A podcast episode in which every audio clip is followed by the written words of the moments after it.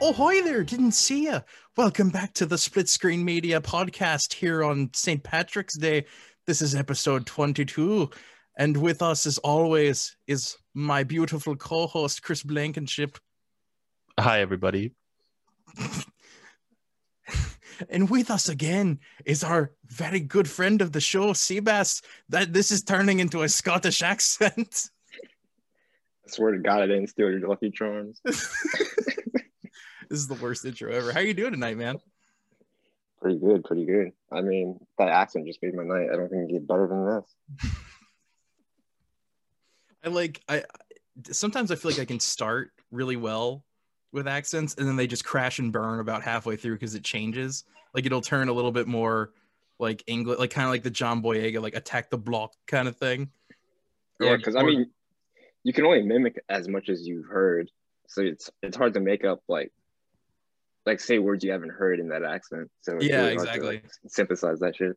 like if I'm just going like, oh, that, oh, you know, then it's fine. Yeah. But but as soon as I have to start saying actual words, it messes up. Uh, so yeah, in case you guys didn't get that from everything I just did, it's St. Patrick's Day. so, happy St. Patrick's Day, everybody. Uh, my first question: How do you guys like to celebrate St. Patrick's Day? Because it's not really like, you know, besides getting super drunk, it's not really a celebrated holiday in terms of like putting up decorations and doing that kind of thing. So, what do you guys normally do? I don't I don't really celebrate it that much. Um I mean I've done like like Irish car bombs in the past. Uh, I'm not into like the whole wearing green thing. Um I tried Irish potatoes for the first time this year, which are Mm. um, fucking amazing. Aren't those just potatoes? you uncultured. Oh my god. no, they're like a coconut like cream cinnamon treat. They look like potatoes, but they're like it's like coconut on the inside and then cinnamon on the outside. Okay. Seabass, what about you? You just drink. I just drink, but I always drink, so it's like It's St. just, Patty's it's just every an- day. another Wednesday. yeah, just another Wednesday. But but it's with green beer. right. No, exactly. I don't even have green beer. Just get some food coloring. You'll be good. Oh, I feel You like, like- I, I probably celebrate. I mean, I think you guys will be the judge of this, but I, I celebrate pretty traditionally, like you know my my potato farmer famine ancestors did. But I listen to the Dropkick Murphys and Flogging Molly, and I drink a Shamrock Shake. You know exactly like they did. Yeah, exactly like they did. Those you get that hundreds, thousands of years ago. I don't know how long it was. Connor, I uh I have to debate your Shamrock Shake because I went and I got a vanilla milkshake, and that is way better than the Shamrock Shake. You know, this year, if you had told me that last year, I would have said go fuck yourself. But I had them, I had it again this year, and I kind of agree with you. I've had like three or four this year, and I went and got a vanilla milkshake like this past weekend, and adding the Shamrock flavor or whatever the fuck it is when they pump that shit in there ruins it. Yeah, it is. It's a little too. The one I had last year, the peppermint was like pretty subtle, like it was just a little bit of peppermint flavoring in there. But this is like the whole thing. Like it's it tastes like like a very like an even stronger version of like mint chocolate chip ice cream. So they just that's what they did. They just fucking took a scoop of mint ice cream and just threw it in there, mixed it up a little, threw it in the microwave and said, Hey, here you go. Threw in the microwave. I believe it. yeah, it's McDonald's. Who knows what they do? I, I did have like like fresh off the grill like hamburger and fries like the fries were like scalding hot and the burger was like super hot that's like the best like kind of mcdonald's Oh yeah. it's piping Yeah. hot where you can't eat it. yeah like I basically had the same thing. I got like the quarter pounder with the Shamrock Shake. Oh my god, i got the yeah that's what i got was a quarter pounder with cheese I don't like when people like fuck on McDonald's. Like they just shit on it the whole time. Yeah, like like you're not better than McDonald's. I don't know. It makes me. I just don't like their fries. What really? what Nah, I don't. Wait, what are your favorite fries? who Like, about fast to food. fight What are my favorite if he fries? says wendy's Ugh, Popeyes. okay. Yeah, that's what I thought. Whole chat goes silent. 'Cause you know I'm right. well, well, like Popeye's fries are good, but I would never put them like near the top. I don't think. Like they're fine. I just I I remember them fondly as a kid, but that was because like I like my fry I like my fries super salty, and they met that like criteria. But now they're just like fucking. Now that I had Popeyes fries, I'm like, I don't know McDonald's. You gotta step it up. I feel like I mean the best fries in the world are I guess checkers to you guys, Rally's to me. Best fries. I was gonna say, Connor, we're unanimous on. We've talked about this before. Checkers is has the best fries. yeah, absolutely. Checkers? I've never been to Checkers. Dude, what? Rally's, Checkers Rally's. We don't have Rally's. We have Checkers. But you've never been? No, I have one down the street though. That's unacceptable. It's right down the street. Go after this podcast. Okay, here's what you need to do. You need to get you need to get a baconzilla, which is delicious. And then you need Cool. you need, trust me, then you need to get the fries and then you need to get a banana milkshake because their banana milkshakes are insane. Checkers? I don't know, man. I don't feel like I don't feel like I'm welcomed at Checkers. Why? You'll be treated like know. family. I don't know what the vibe is at Checkers. What's the dress code? I don't know. Drive through. It's, it's whatever you want. Go in your underwear. They don't care. Alright. I'll try it. I'll go right. it now. really depends. It really depends on the location because I've had, a, I've gone to checkers where like the guy is like actually mean to me, and I've gone to one where like I, I had my dog in the car and they were like super nice to the dog. So it's like I don't know. Oh yeah. Your mileage might vary. Can I actually, speaking of dress code stuff, can, do you mind if I go off on like a quick thing, real quick, that I just thought was kind of interesting that I wanted to bring up? Mhm. So I I recently went in for um uh, like just a, a job interview, and I I was right by my favorite comic book shop, uh, and I was like, oh yeah, I'll just I'll step in there, whatever. And it was pretty, it was fine there, but there's also a video game store next to it that I usually go to when I go to the comic book shop. And I went in there, and everyone normally everyone in there is super nice, but today they were like being kind of weird with me and treating me like I didn't really know anything or like you know they like they felt like they need to over explain like mansplain everything to me and i The ga- wondered the game planning. they're game explaining exactly and i was wondering if it was because i was like kind of dressed up like i had like you know a button up shirt and a tie and i had dress pants on. And i'm wondering if there's like a look that you need to have to go into stores like that to not get treated like you don't know anything? Like Yeah, that- baggy sweatpants and like Yeah. uh, shirts with holes. I don't, no exactly. like, it's like Look at this wannabe neck beard. exactly what it was.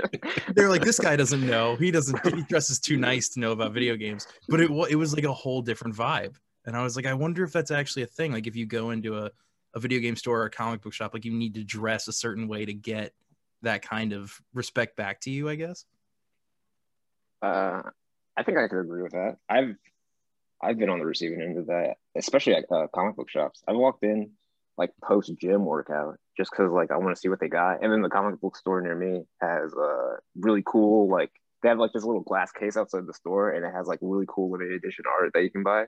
I like to see like what they have, like what new that they have.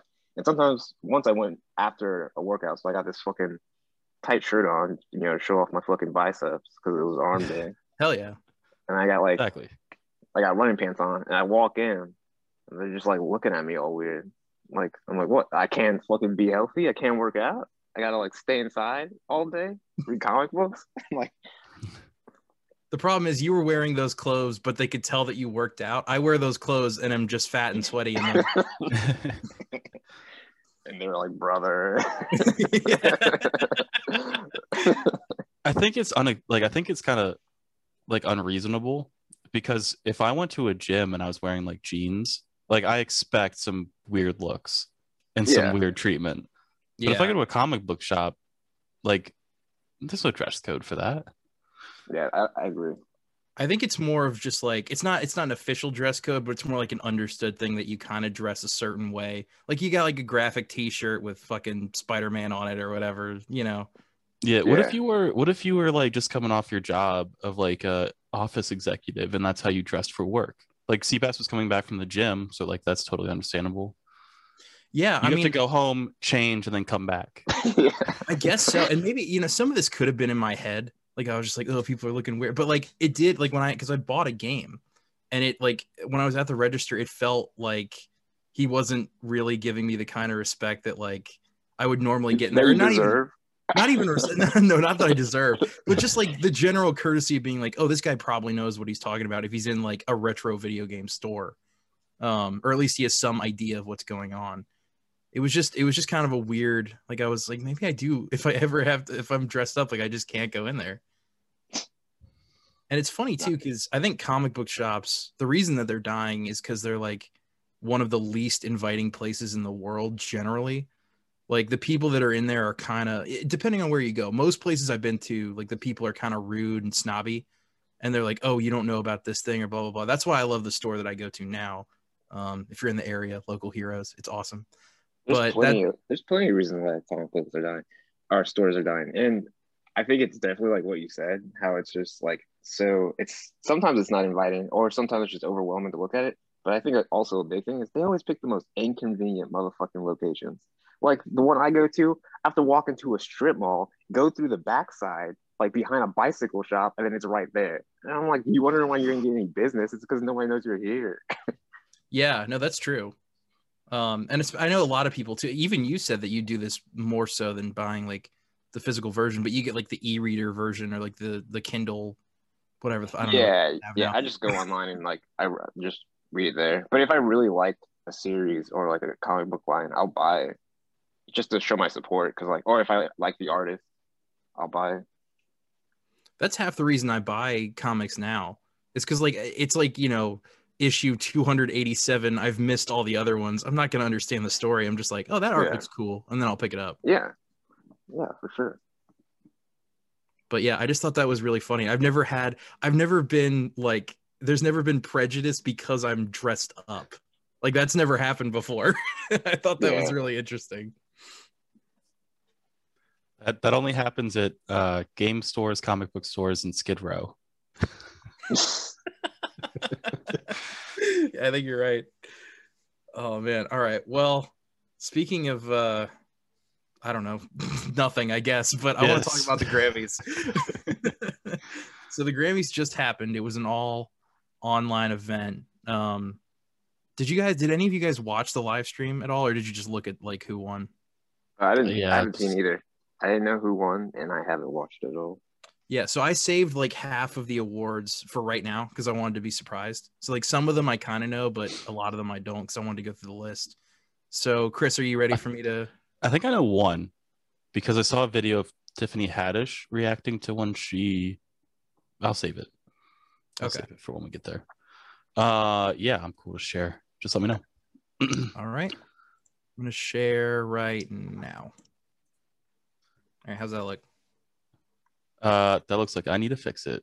All right. Well, while he does that, uh, yeah. So the 2021 Grammy Awards, there's a you know a bunch of people that were nominated. A lot of people were upset. There's a lot of controversy surrounding uh, the Weeknd, how he wasn't nominated for anything, which I totally agree with. Especially when you look at some of the nominees that are on this list, you're like, really, they won or they were nominated, and the Weeknd wasn't. Um, some omissions in the rap category I found were pretty blatant. Uh, but you know, overall, it was it's the Grammys. There's yeah, there's going to be a lot of that. So I think now would probably be a good time to just go through and sort of react to everything that's on here. So yeah, for record of the year, it was "Everything I Wanted" by Billie Eilish. Um, everything else that's on. What do you guys think of that? Based on like what other songs were nominated for that category? I didn't even know Beyonce had an album this year. I didn't either. I feel like Doja Cat was pretty popular. Record of the year, I would say. I'm surprised uh, Post Malone's Circles was pretty popular. Yeah, I actually would have thought of all of the songs on here, it would probably like I don't hate the Billie Eilish choice. I like Billie Eilish a lot. Um, Doja Cat, that song is good. The Say So, Don't Start Now, Dua Lipa, great song. Great Circles, song, Post Malone, great song. I don't know. I don't- I don't know if I don't know. That, that- that's a tough decision though. I, I like all of those songs. I mean, I've never heard the Beyonce songs, but I'm not a you know, I don't really listen to Beyonce like that. But like, I could see all of those winning. So I don't. Maybe not. I like Rockstar, but I don't know if it deserves like Record of the Year nominee. Yeah, Oh, no, I really yeah, like yeah. I like Rockstar, I like that whole um album, but it doesn't deserve record of the year. Um yeah, I think uh either the Doja Cat one, Billie Eilish or Post Malone. I think Savage was only really big on TikTok, right? Yeah, no. I don't think I don't even think it's. a And good that's the song, Beyonce honest. remix, which is trash. Oh yeah, interesting. I didn't even see that. Okay, so yeah, I mean that's fine, I guess. Um, this one, I I really don't like this choice at all. It's uh, for album of the year. Folklore by Taylor Swift is the one that won. Taylor Um, Smith. Did you see that when like the she got the award? They called her Taylor Smith. oh, did they really? Yeah, when, or maybe she was talking. It was an interview afterwards or something. Called her Taylor Smith. I remember there was one year. It was the year that uh, Daft Punk won for Random Access Memories, and Taylor Swift was also nominated for Red. And the person announcing went like that when they were about to announce it, and everyone on Taylor Swift's team like freaked out before they said it, and then they were like "Random Access Memories." I I remember that. I I saw That's that hilarious. recently. Maybe it was on the, like when the Daft Punk news made its thing, and I I remember seeing that. They like celebrated for like half a second.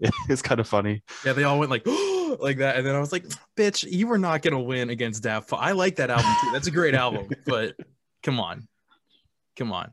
Taylor Swift has been a part of a lot of those. I mean, I remember she she beat out uh um to Pimp a Butterfly with 1989, which is an absolute like an absolutely ridiculous choice.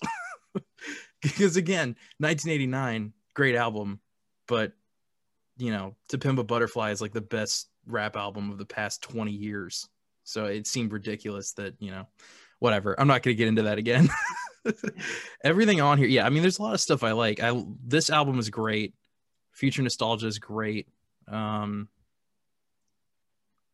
I'll be honest, I don't know any of these albums right here, like these top I five. don't either. I would choose Hollywood's Bleeding. Yeah, I'm between Hollywood's Bleeding and Future Nostalgia because Future Nostalgia is also a really, really good album. Hollywood's Bleeding is that came out a long time ago. Yeah, I thought that was 2019. I saw I went to a Post Malone concert in October 2019 and he played songs from it. And why is this on here? Yeah, I don't know why that's on there. Because there were other stuff that, like, I mean, Amine's Limbo isn't on here. Uh, what is it? Ooh, Juice WRLD's. Juice WRLD's posthumous album isn't on here. Both of those are better than pretty much anything on here. Isn't there like some rap categories? Yeah, that there might be in are. later. Yeah, so I think we'll probably get to those. This is what is this? Song of the year. How is that different from record of the year? I don't know. All right, well, Well, everything I wanted didn't win this record, uh, this category. It's nominated but didn't win. yeah, it looks like I can't breathe. I don't know what that is. I guess. Wait, what one? I can't breathe. Like, who the fuck is that? I I like how they like like it says the box up there and they listed all the rappers like names as if I know Yeah. their names and not their stage names. Lawrence Dobson. Yeah. I'm guessing Roderick Moore is maybe Roddy Ricch. I would assume, but I Yeah, the box. Yeah, yeah. I think that would make sense. Um, yeah, th- I feel like there's a lot of songs I just I didn't know came out. Or these all feel like maybe really old because uh, you know Hollywood's Bleeding isn't a new album anymore, so I don't know. mm-mm. Um, all right, let's go down here. I I by the way, I hate this category, best new artist, because none of these artists are like new. Uh, I think it's Doja best- Cat's not new because new hot artist. Megan the Doja Stallion's Cat's been around new for a couple years and she won. Yeah, Megan's been around too. Doja Cat had Moo. That was like two years ago. Yeah, this is a weird one. I mean, I think Megan Thee Stallion is probably the most popular in this list, but yeah, I, I don't. Yeah, I don't know what constitutes new. Phoebe Bridger, she's been around for a while. I don't know. It just seems strange to me. This, oh yeah, this I hate this. the best pop solo performance. There are so many like. First of all, this is not a good song. It's catchy, but Watermelon Sugar is not a good song. And that's the one that won. And then Yummy by Justin Bieber is like the worst shit oh I've my ever god, heard. stop. That, It's- that made me cringe. It's performance, not song. Oh, performance. Yeah. Oh, performance. Okay. So it's like the overall live performance. I guess. Could he What make they- can anyone make this good? I don't think they can. So yeah, Watermelon Sugar won. I mean, Harry Styles is a talented guy. Maybe he did do a good rendition of it or Routine. Yeah. Yeah. All right, best pop duo. Mm, yeah, Rain on Me, Lady Gaga. I don't really have a problem with that. I like that song. All these other songs kind of suck. Yeah, that was that looks like a clear winner to me. Yeah. Actually, I haven't heard this one. I don't know the Taylor Swift and Bon Iver song. I haven't heard that, but best traditional pop vocal album. Okay, I don't know any of these people. Besides, I Yeah, guess I don't Renee know. Zellweger for Judy, but yeah, James Taylor, sure. Best Um, pop. Hell yeah, I agree with that. This one I'm okay with. Yeah, best pop vocal album. Definitely Future Nostalgia is definitely the best one on this list, I think. Maybe like Lady Gaga is a close second. Even though I didn't like I didn't love that album. I like ten percent. I never heard of those other songs though. Yeah, same. I've listened to ten percent. It's pretty groovy. Oh, I like this one, My High, uh, the Disclosure and Amine song. That's a good one. Yeah, it just seems like not a lot of stuff came out, which makes sense. I mean, you know, as a pandemic, but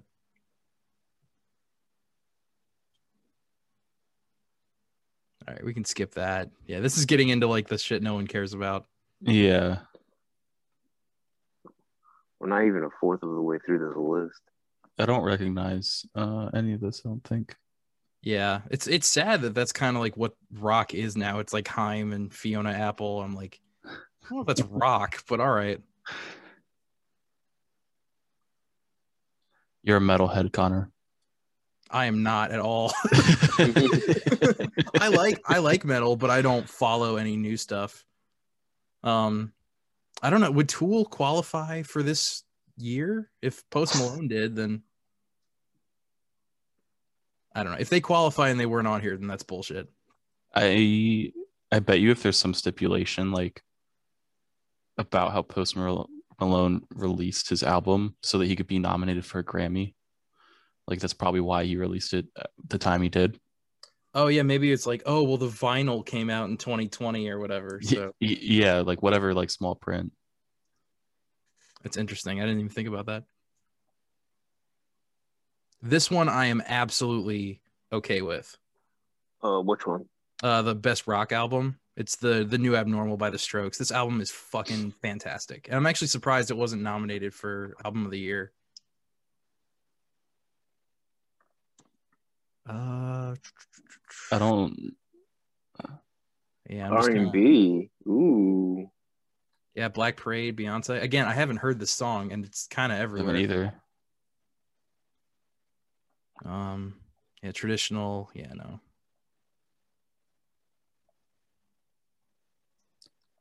okay yeah don't really know any of this heard this is good haven't listened to it we're kind of getting into the obscure shit Yeah. oh here we go Oh, okay best rap performance. Can you tell what categories we like? yeah, yeah exactly i can't believe savage won of everything in here What are you talking it's Out of for best, rap performance? best rap performance. Yeah, it's Savage that won. There's like Bop is in here. What's poppin'? Uh, Dior, which I I actually really like that song a lot. Um, The it's about performance though, right? So like, I Yeah, assume see- performance is like live, like the choreography of like the whole thing. I think I think the performance is just like a substitute for song. I don't know if it has to be a live performance or not. I'd almost argue that I mean I haven't again haven't seen the performances, but there's like a s- an actual choreography for Bop, and like he has dancers and stuff, at least Yeah, in the music true. video and stuff. That's true. Would they take some little TikTok dance and perform it to Savage and win a fucking Grammy? Yes. Sorry, I'm a little salty about this one. Yeah, yeah. yeah. Everything okay? Do you need to talk about it? yeah. All right, yeah. Best melodic rap. This is the only one I haven't heard on here. Lockdown. Yeah. I haven't heard it. I I know Anderson .Paak. Like I agree with. I like all his music, but I haven't heard Lockdown to be honest. Yeah. of all of these, I'd probably give it to, I'd probably give it to highest in the room. It's his performance. But Travis Scott's always like amazing on stage, so I Yeah. probably agree with that. I'm gonna say for the for these, I'm just gonna say like songs in general. Like if they're doing performance, I just wanted to say like which song of this category I think would probably be the best for me, and it would probably be this one. Isn't highest in the room also 2019? It is. I'm looking it up right now. I don't understand. Yeah. Oh, here we go. Yeah, so this is just best rap song, and this was Savage. Okay. Uh, All So I guess. I didn't even I didn't know Nas put out an album.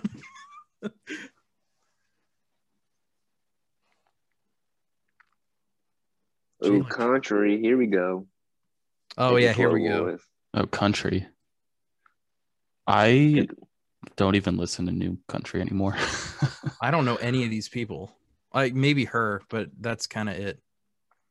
Eric Church isn't too bad. Um, All right, let's see what else. We're gonna scroll we'll just skip all of it. Yeah, Jazz. You- jazz. this jazz album. Are these even televised? Do they? Even do the... I don't know.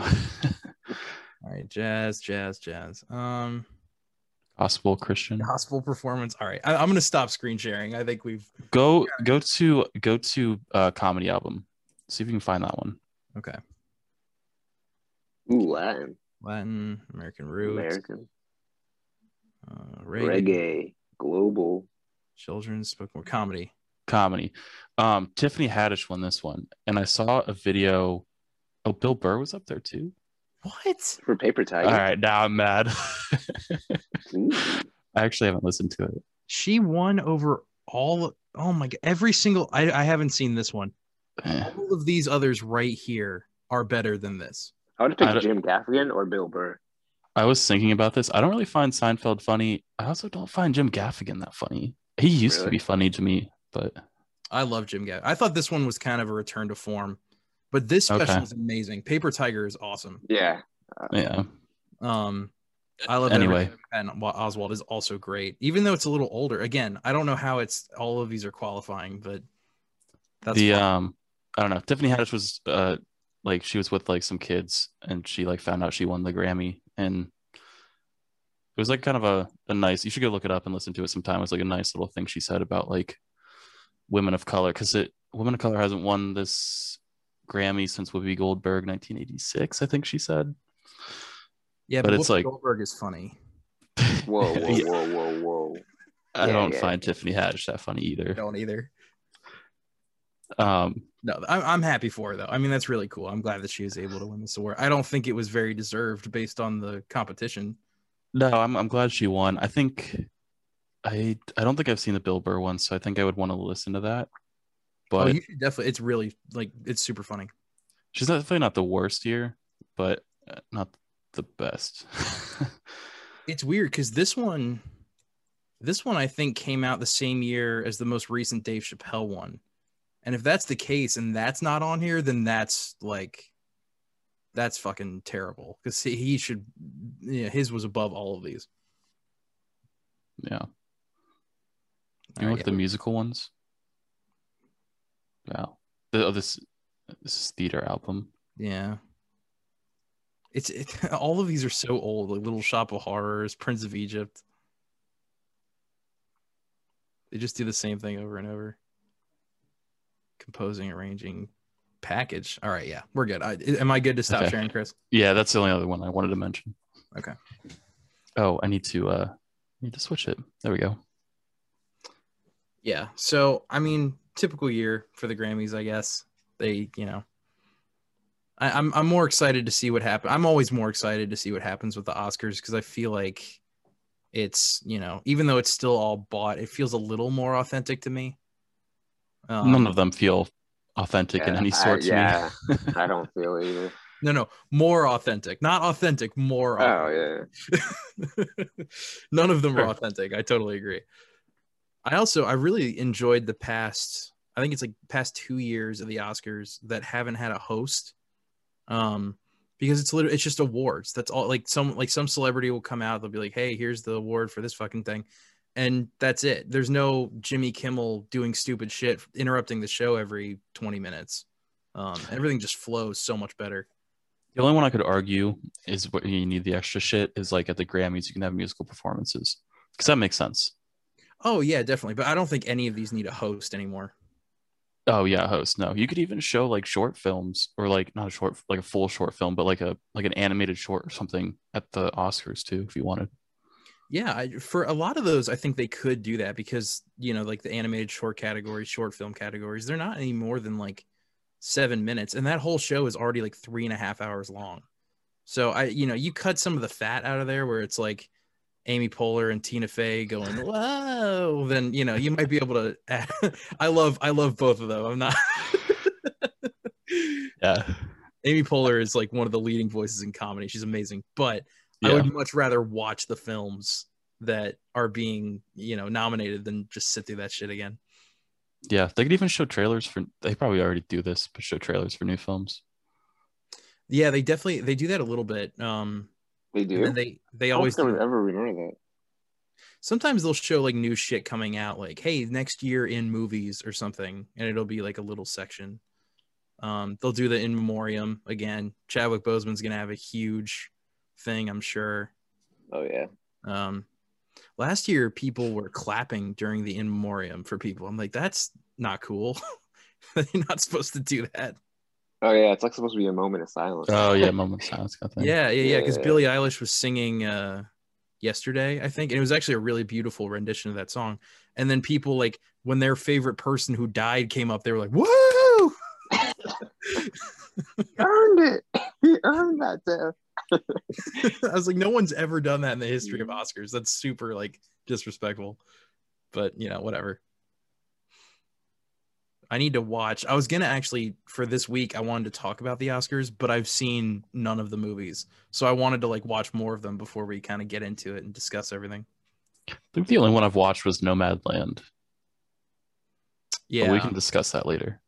I'm definitely gonna watch some that. And then Sound of Metal, I saw. Sound of Metal is the one I need to see. You watch Nomadland, I'll watch Sound of Metal. We'll come together. We'll talk about them. We'll discuss. Yeah.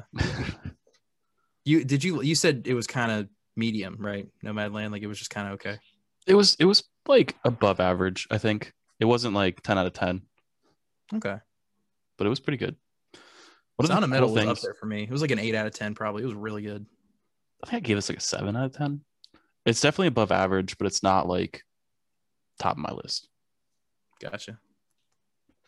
So Um, you're telling me it's worse than WandaVision?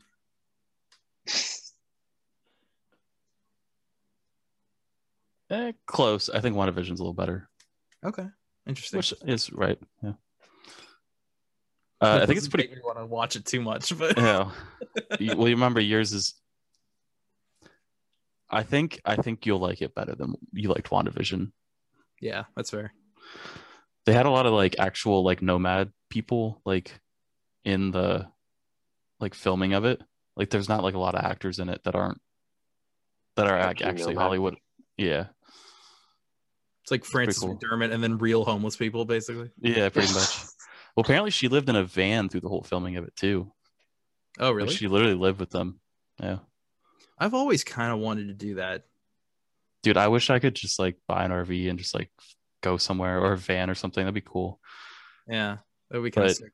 It watch the movie. There's definitely some things that suck about it. it's Oh, yeah. not as glamour. eh, This movie does not paint it glamorously at all. That's that's the one thing like I would need an RV for is like just bathroom stuff. Like I don't want to be pooping in a corner in my car. I sent you that Snapchat. She fit her van up. No, I would I would I would poop outside before I poop in the van where I sleep. It's not it's not spoilers, so I'll tell you, but there's like a part where she uses the bathroom and the subtitles literally just said defecating. I love that like they assume that the deaf people couldn't figure it out. Like they had to wait Yeah. to see that before they're like, oh shit. yeah. Like you see your butt go on the toilet, like they could figure it out. You don't have to tell them. Yeah. I love subtitles that are like overly descriptive. I think they're so funny. That's their job. Yeah. Yeah. If, if you're deaf, I mean, you're not going to get that same experience. So you got to experience it through the words. I wonder how deaf people do horror movies because 99% of horror movies is just sound, like scary sounds. So I wonder if it like something jumps out, they don't react, but then below the screen it says like loud noise and they go, "Oh shit." I don't think so, Connor. I think it's all about the visual scares for them. They do they do do like the musical notes in the subtitles so you know it's a song that's playing. Mm. Okay. Yeah, There's, that, like, those are helpful because like it kind of Yeah. you know. I mean, I guess if you've never heard the song, then it still isn't very helpful, Yeah. huh? I don't. It'd be like sad song playing now or something. Sometimes they do that. They'll describe do like that, what yeah. kind of song it is, which Yeah. is cool. We had those at the theater I worked at, and they never they broke all the time. They were like, there. It was a cool idea. It was like glasses that you put on your face, and then you can see subtitles on the bottom of them. So as you're watching, it would be like wherever you look, you would still see subtitles for the movie. Um, and it was really cool technology. They were just shitty and broke all the time.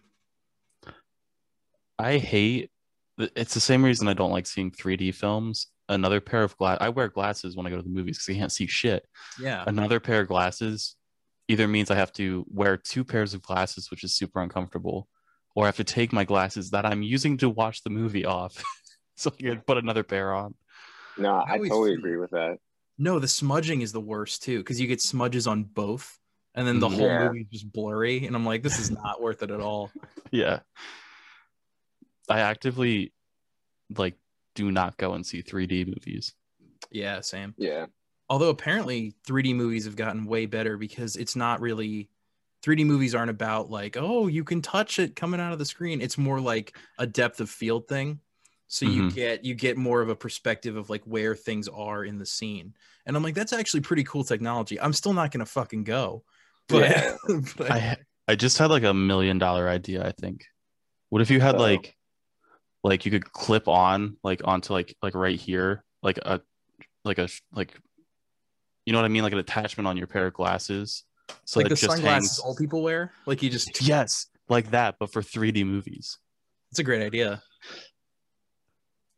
I'm gonna go patent this before this airs. We're yeah. canceling the podcast. We're going all in on this. I don't think I think the reason why they don't do shit like that though is because of the cost. You'd have to You'd have to buy plastic instead of paper, and then also it's disposable, so you can't reuse them. And it's such a niche crowd. Well, it's not a niche crowd to to us, but to them it's probably a niche crowd. Don't they hand out 3D glasses with every movie ticket for a 3D movie? Yeah, and those are plastic. Oh, if you true. just got in good with the movie theater, you could just sell them to them. I'm saying way too much for this to air. no, well, it would also be it would be like because the 3D glasses are free with the ticket, but with these, it would be like you go to the front and you buy them for five bucks, and then you can you know reuse them. You can like come back and use still the same ones, and the ticket will be a little cheaper. But the thing is that everybody's gonna lose them, so you're gonna have to like Yeah. keep buying them anyway. So it makes a ton of money. Yeah. well, people that- throw away their yeah. glasses anyways after the movie's done. Yeah, exactly. they like, throw away people their real glasses. yeah, that too. shit. now you could just sell them on Amazon, I guess, because then you like if people are getting glasses anyway from the movie theater, you know. yeah, BYOG. when you're in I guess it would also be beneficial to sell them in the movie theater because that's where people are going to be. Yeah, Yeah, that's true. That's true. We have some great ideas for when they reopen. I'm very excited. Got to pitch all this shit.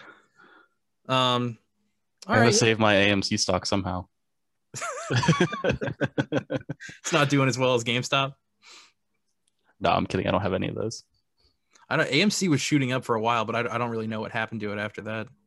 It was at like maybe twenty bucks from like the two dollars it was at before. But what was the? I already forgot the. What was the second thing we were gonna talk about? uh, Scorsese and Marvel. Oh yeah, yeah, yeah. So this is kind of an old story. Um, but it was something that Chris and I were talking about before, and I thought it would be just an interesting thing to bring up on the podcast. For and you know, some people might not know about it, but basically there are a bunch of older directors, um, very seasoned directors, well respected, but you know, older and maybe not as uh, hip with current movie trends or whatever. Uh, I'm giving away my opinion too early, but It's uh, it's Martin Scorsese, Francis Ford Coppola, and Steven Spielberg. yeah, The so big three- ones. the three of them, to varying degrees, have all sort of uh, distanced themselves from the Marvel movies. Uh, some saying that they're not real cinema. This is most of this is coming from uh, Martin Scorsese, but like he calls them uh, theme park rides, amusement park rides instead of actual films. Um, he and and some of his points I agree with. He's he's talking about how a lot of the indie movies, a lot of smaller films, there's just no room for them anymore because the the summer blockbuster superhero films or whatever it is, whatever AAA movies coming out takes up the entire theater. So like your independent film gets like the shitty theater all the way in the back, and there's just there's literally and figuratively no room for these independent filmmakers to have a voice. And I can understand his frustration with that, but I don't necessarily agree with his statements about the Marvel movies in general. But I'm curious, like, what do you guys think about that? I know we're all probably relatively, you know, big fans of the MCU. We like it at the very least. Um, so do you agree with him, or what do you think? I think not really. I mean, I think like I'm I'm gonna talk strictly about pushing the indie movies out real quick for a second. Um, I mean, indie movies can be streamed. I mean, there's infinite amount of theater space on Amazon Prime Video or Hulu or whatever, you know. I don't know. I guess it's uh it's up to you to kind of find those movies. I don't know. But I, I do understand that they make more money in the theaters. But all movies are designed to make money and they're kind of in competition with each other. And like Disney is like making the Marvel movies to make as much money as possible. And they've clearly found the formula to do it. I I couldn't agree more with that sentiment. and and you bring up an interesting point because you know it's not it's not our job to make sure that those movies do well. The, the the good stuff floats to the top. If you have an interesting idea or something creative, generally speaking, it will do well. I mean, Parasite is the perfect the perfect example of that. It should never have done well outside of South Korea. Like it, it's but it has Western sensibilities and it tells an amazing story. So people are going to, you know, find it go see it. And then it won Best Picture. So I, I think there's some validity to what he's saying. I mean, having worked in a movie theater, whenever those Avengers or, or any sort of superhero movie comes out, it takes up like eight of the nine theaters. like that's the only, literally the only showings that we would have in that theater were those movies. So it does make it harder in that sense. But I, I think the digital storefront, which you brought up, is interesting too because you can find those movies. But Seabass, what do you what do you think about all this? Uh, well, I mostly agree with you guys, but like, I guess in his defense, he is talking about like the art behind it, you know, where it's like in his eyes, cinema is like a way to express like yourself and your ideas and like put it on a screen for like to share with people. So in that sense, he's just trying to defend that aspect. But uh yeah, I mean, at the end of the day, no matter how creative you are, at the end of the day, you have to pitch it to like a big producer or a big studio for them to do it. And they're not going to look at it as like, this is going to change the world. It's like the most artistic shit I've ever seen. It, they're going to be like, hey, this is an interesting idea. We agree with your vision and we think it will make us a lot of money. All they care about is the money in the end. That's what Marvel movies bring to the table is that they're they are an amusement park ride, but they're also movies. And the reason why people love them is because they feel like an amusement park ride. And they have good stories to back it up, and it's always going to be a good time, even if it's a shitty Marvel movie. And it's always going to make money because of its namesake and how they started out, and like their big, like you know, their big uh, hop on Thomas the Tank Engine Iron Man. You know, like that did well. It was a good movie by itself, and that just launched their franchise. If that didn't do good, then Marvel probably wouldn't be as big as it is today. I feel like they can't really say stuff about the money when I know for a fact, at least Francis Ford Coppola, like several of them took on movies just to make enough money to do this other production that they had planned. Oh yeah, So no, they can't sure. really say that, you know, oh, Yeah, they, yeah. you know, you know, and, and Disney's all about the money. We know that. Like Marvel makes a ton. They cater and market to make that money. These directors did the same thing. Yeah, they, they have to. They you have didn't sell make out. you just didn't make a fucking Yeah. Marvel level movie. Yeah. Well, some of them did, but yeah. I mean, Spielberg is really the only one in that group that I could say has sort of blurred the line between indie film sensibilities and AAA blockbuster events that you know happen during the summer. I, I think he's he's really sort of mastered that. I mean, look at you look at any movie from his back catalog, and it's it's insane how much money those movies make. But they also tell very human stories, and I think Scorsese's problem is that it, it- to me it almost feels like he watched Captain Marvel and that's what he thought all Mar- Marvel movies were like. He's like, he's like, God, this is soulless and uh, you know it feels like a, a corporate shell of a movie. There's no ideas, like there's barely a story. And for a lot, and I would never deny that a lot of Marvel properties are like that. There's a lot of MCU movies that are like, we're gonna make a quick buck off of this. We know that people like it when we say the name Black Widow and we're gonna put her in this movie. Yeah, it's people. It's the people that clap in movie theaters. The people I fucking hate. Um, but I don't know. I, I I think on the other side of that, there's also a ton of Marvel movies with a lot of heart and a lot of emotion. Um, you look at anything like uh, Black Panther, um, Winter Soldier, Far From Home. Like you know, if you really look at Guardians of the Galaxy one for sure, holy shit, that movie's a roller coaster. Um, like really a fucking- roller coaster and a theme park. a roller coaster. Point proven. Knew it all along. You can't but deny they're it. all they're all CGI shit shows. It's if it's as long and I'm fine with that. As long and maybe that's his biggest problem, but as long as there's a heart to it, as long as there's a good story that can be emotionally resonant, uh, then I'm totally fine with that. And part of me thinks that he does kind of have a point where a lot of these directors probably won't get the projects that they want because they're like, well, what about the superhero shit? Like everybody loves that. But the other part of me is like, you're old and your sensibilities Mm, not that not that that that's a bad thing you can be old that's fine i'm not i don't hate old people but their sensibilities for what makes a movie a movie can be very different because in their day you, you put the movie out everybody saw it in theaters if you didn't see it in theaters you didn't get to see it again ever or it took fucking years for it to come out on some sort of portable platform that you could take home so the movie theaters were a much more important experience so they're like oh look at these shitty Marvel movies taking up and they come out two weeks later on DVD, you know, whatever. So I can get that. But at the same time, you need to embrace that to a certain extent. And Scorsese is kind of a hypocrite because he put Irishman on Netflix. yeah. Yeah.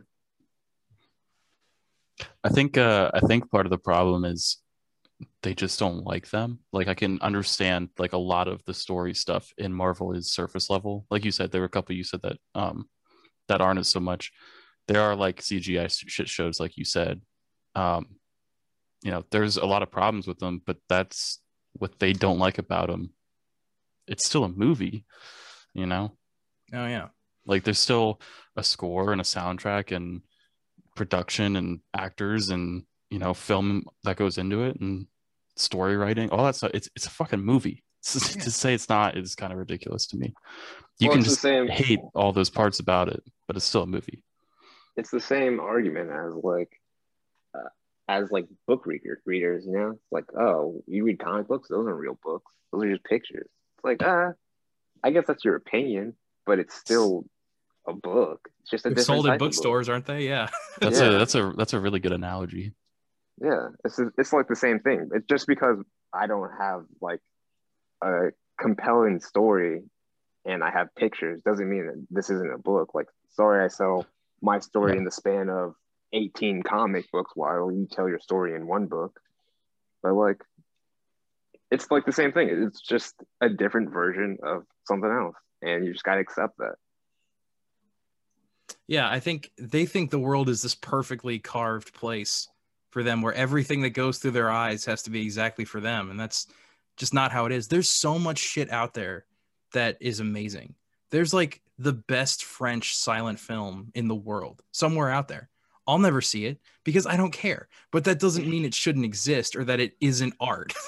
that's that's I think the biggest takeaway from this is that everybody, you know, he's he's entitled to his opinion. That's fine. He's clearly earned it you know, with his years and years of uh, all of them incredible films.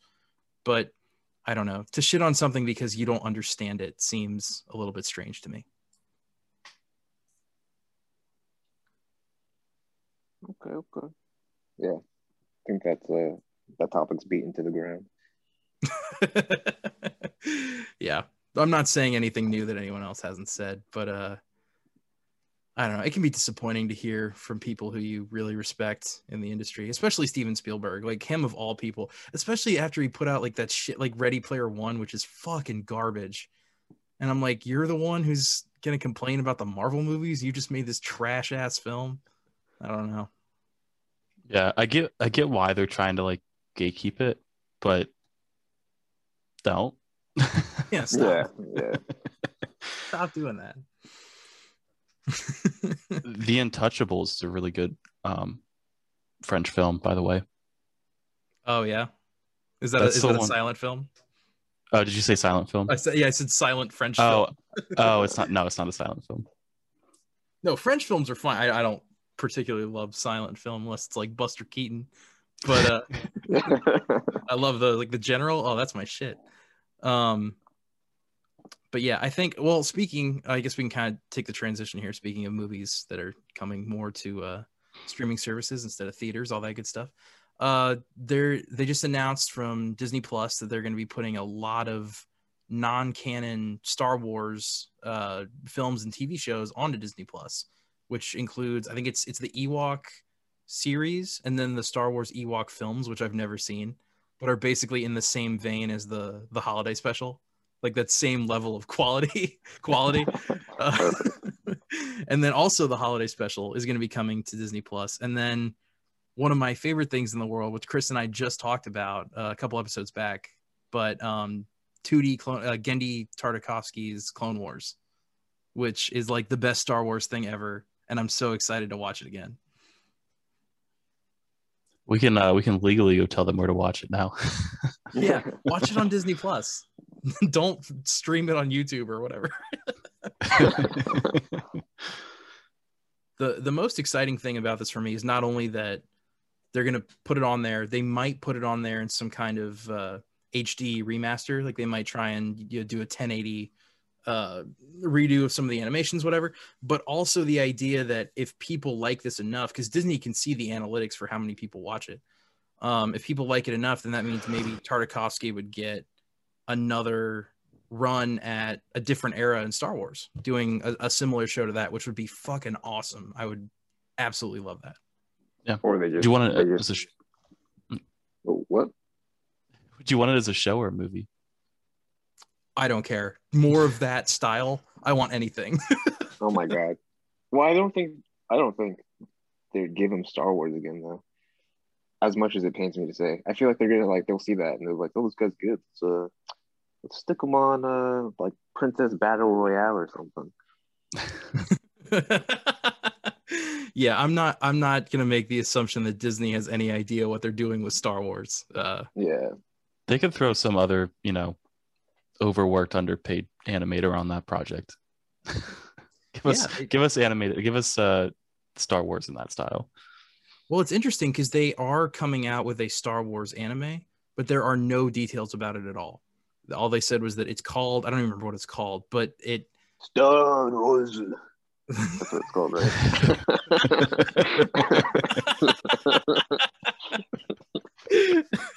yep, that's it. Nice Thank you. But I'm wondering if uh Jesus Christ.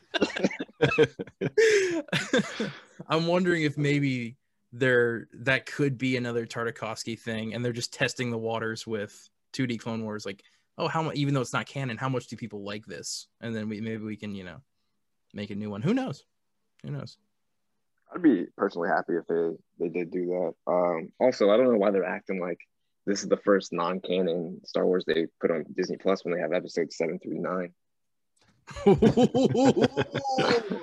oh shit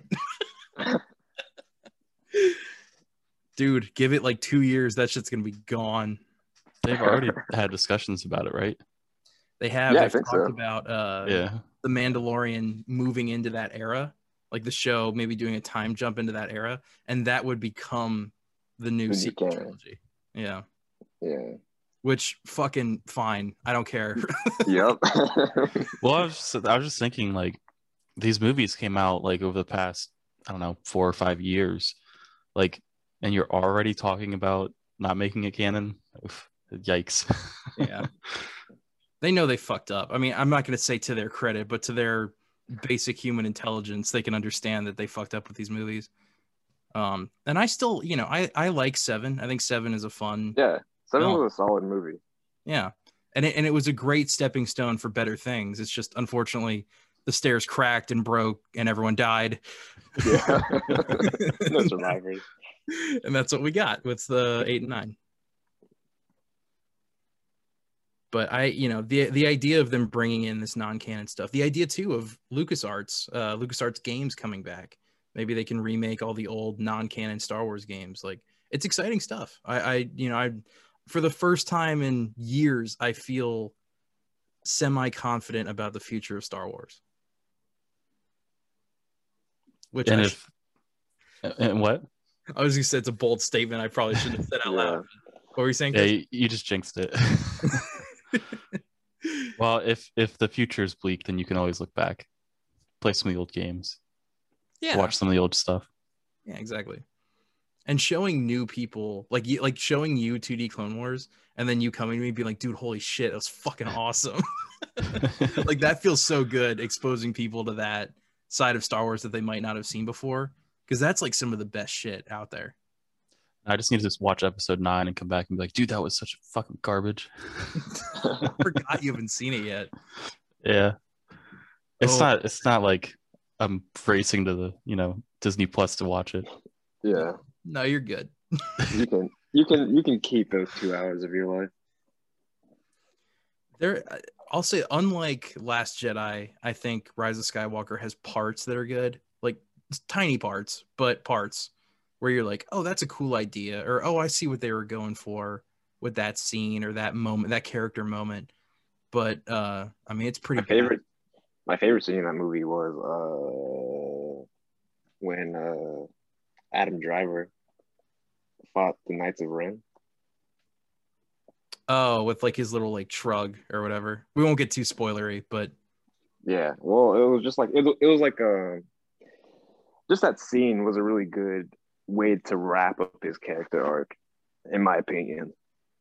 yeah no definitely there were and you know they didn't lead up to it very well but that scene was pretty cathartic um Uh, I want to talk about it, but uh, yeah, we can talk about it after. The um, I also really like the scene. Seabass, I think you know what I'm talking about. But when uh, Kylo Ren and Rey fight each other in an interesting way, In an interesting way. Oh yeah, yeah, yeah, yeah. I know what you're talking about. they're yeah, on the yeah, ship, but it's like yeah, yeah, yeah, yeah, yeah. Yeah, that I thought was gotcha. really really cool, really well yeah, shot. that was cool. Um, I was here for How that. they, how they shot it was really cool too. Like how they transitioned it. Yeah, no, 100. percent I was I was on board for it. We'll go back to stuff that you've seen, Chris. Sorry about that. Uh well speaking of stuff I've seen, do you want to go into recommendations? yeah, yeah, it's a good idea. Um, We don't really uh I don't think Seabass was prepared with a mystery topic, were you? uh, no, I mean, I could make something up like off the bat if you want me to. Well, we're kind of at time, so Okay. yeah, we skipped just- over it last week too. If you want to. yeah. All right. Yeah, It's fine. I'll opt to skip because my topic would have been garbage anyway. we had tons of mystery topics this week. I'm I'm fine with what we have. Yeah. Yeah, I was gonna like talk about Lola Bunny or something. I I'll think put it in the top. I'll. I'll I'll make one of these topics up as a, a mystery top. We'll we'll say the uh uh all that stuff in the beginning was Seabass's mystery topic. Okay, I'm Yeah. I'm fine with that. Uh, Chris, do you want to give your recommendation first? Yeah, so I watched um actually I think it was last night I watched Rocketman, um, which is an amazing movie. Um it's on Hulu and I would definitely recommend it. Rocketman is fucking great, dude. Mhm. Yeah, I don't want to spoil too much about it, but it just says it's a really good movie. It it shows like a lot of like it just it, it really shows sorry, COVID. Just got got a little COVID in my throat. It shows Elton John's character like in a it, it really does a really good job of showing like all his emotions and stuff. And of course it's the whole soundtrack is Elton John songs. Yeah, and the covers are really like Taron Egerton does a great job as playing Elton John and then singing Elton John songs. Yeah, sometimes I had to like was like was that was that ADR? yeah. The surreal moments in that movie are I think are my favorite. Like all the weird shit like when he when he's when he's about to die and he goes into the uh the pool and there's a young version Yeah. of himself playing the piano. And then when he's getting his stomach pumped, but all the doctors are like dancing and doing that whole thing. Yeah, a little spoiler. So good. Yeah, the choreography in this movie that was one thing I, I wanted to bring up. Fucking amazing. Yeah. This Like, movie even- super underrated. Yeah, the it's just all the scenes and I don't know, just having like I don't know something about having like a bunch of people dancing like the same in sync together is Yeah. kind of wild to me. And I loved how they t- like it. It like all told the story, you know, and it's like this is what he like felt like. Like this whole musical number is like the feeling of that moment. Hmm That's a great It way to put it. yeah. I saw a review. Someone said it's not it's not a biography, it's a memory. And I was like, that's ex- right. exactly yeah. how That's you a good way. good it's way like it's it. his there's great scenes where like maybe his dad wasn't a piece of shit, but from his view, you see it that way. Like it's how he felt, not what he not what actually happened. And they, Mhm. you know, with the surreal elements like him flying on the keyboard, it's like that's how I felt. It's not what actually happened, which I thought was such a neat way to do a, a Yeah. bi- 100% check it out on Hulu. check it out. Seabass, do you have a recommendation for this week? a recommendation. Mm. Uh, man, I don't have anything like to write home about. Uh, I mean, I don't know. I could recommend an anime, but what I can for sure recommend something for you, not for you guys because you guys already seen it, but it's for everybody listening It's fucking man seeking woman, and Connor knows what I'm talking about. Mhm. That shit is so fucking good. I rewatched it three times. I rewatched it again last week. And I keep telling people, like people I work with, pe- people on the fucking street, the hobo that I let them borrow my phone for two hours just to watch a couple episodes. Wait, just- really? No, that never happened. it's just so good. And people are like, when, when people watch it, they watch it brainless and they're like, they're like, oh, I don't see what's like funny about it. I'm like, dude, you gotta like, you gotta absorb what they're like, all the fucking metaphors they're like giving you and all the like visualization. Like, you gotta like, it's just, I don't know, it just hits home. That whole series hits home with me. I it's it's a show you either love it or you hate it. I think Yeah. I've shown it to people who've absolutely like exactly your thing. Like I don't get it. This is stupid. But like if you if you get it, you love it. You get it. It's awesome. It's uh and I like and it's just when I try to explain it to them, they're just lost and I'm like, how do you whatever, man. Yeah, I I like it. Fuck you. Yeah. um, all right, yeah. I guess for mine, I I wasn't really I didn't have anything in particular, but I've been watching a lot of um an old YouTube channel that I still love. Um, I don't know if you guys have heard of it. It's called Zero Punctuation, and he reviews games. Um, and that's pretty much it. It's like it's like a stop motion thing where it's all cartoons, but it's him just describing uh i mean he's pretty critical like it, i don't think he's liked a video game ever but it's always like the the nitpicky shit and he kind of gets into it a lot and uh he's just insanely clever the guy who does the the vo for it. So yeah zero punctuation check it out if you haven't heard of it. Cool. all right and i think that brings us to a close here. Um thanks so much for watching on our special st patrick's day. We didn't talk about anything st patrick's day related but i did that accent at the beginning. You guys remember that? That was great That's kind of that's kind of how I saw like that's kind of how Irish or uh St. Patrick's Day is celebrated. Yeah. Um, but yeah, thanks again, guys. Uh, we really appreciate it. Seabass, thank you for being on again. We really appreciate that as well.